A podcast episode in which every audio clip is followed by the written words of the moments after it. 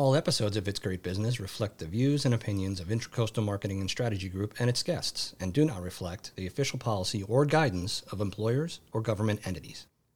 You're listening to It's Great Business, sponsored by Intracoastal Marketing and Strategy Group, where great business equals great people. Tell me about one to two things that you've learned about business success. Well, one of the things that I have learned is that you should really do your best to try to find what you love to do in life and make a career of it. And, you know, as they say, you never work a day in your life if you love what you do. Mm-hmm. If you are in a job that is just for the money, you might make a lot of money, but you think of all the hours we spend working. Sometimes we spend more time working than we spend with our own families. Right. And if you're miserable in that job, and you do it day in and day out for years, it's it's not a great existence. So I tell my kids that. Find something you love and learn to make a career out of it. Find a way to make to make money with it.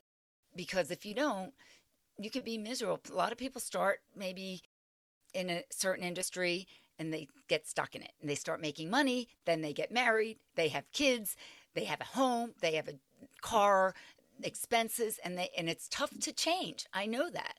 It's really hard, and, and I'm not trying to point the finger at anyone, but if you're lucky enough to be able to get on a career path early mm-hmm. and get in, in that mode, and sometimes, you know, it may not be the job that n- makes you as much money as another career, but if you love what you do, that means so much. It really does. That's one of the things I've learned. Uh, that's very important. And also, another piece of advice I could give is do what you say you're going to do.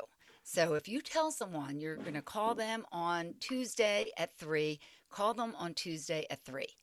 And if you say you're going to follow up on whatever it is, follow up on whatever it is. I just feel that's respect for mm-hmm. one another. Mm-hmm. And in business, sometimes we can be moving at the speed of light and maybe forget or you know, it's important to try to be organized. Um, that has never really come naturally to me. I can admit that.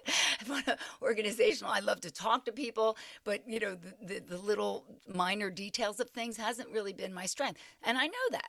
And that's another, know what you are good at and know what you're not good at mm-hmm. and work on, you know, honing your skills, make yourself better at what you're good at and try to at least improve some of the things that you're not so good at. And and that's been one of my, throughout my life. I mean, some people that comes naturally too. For me, it doesn't.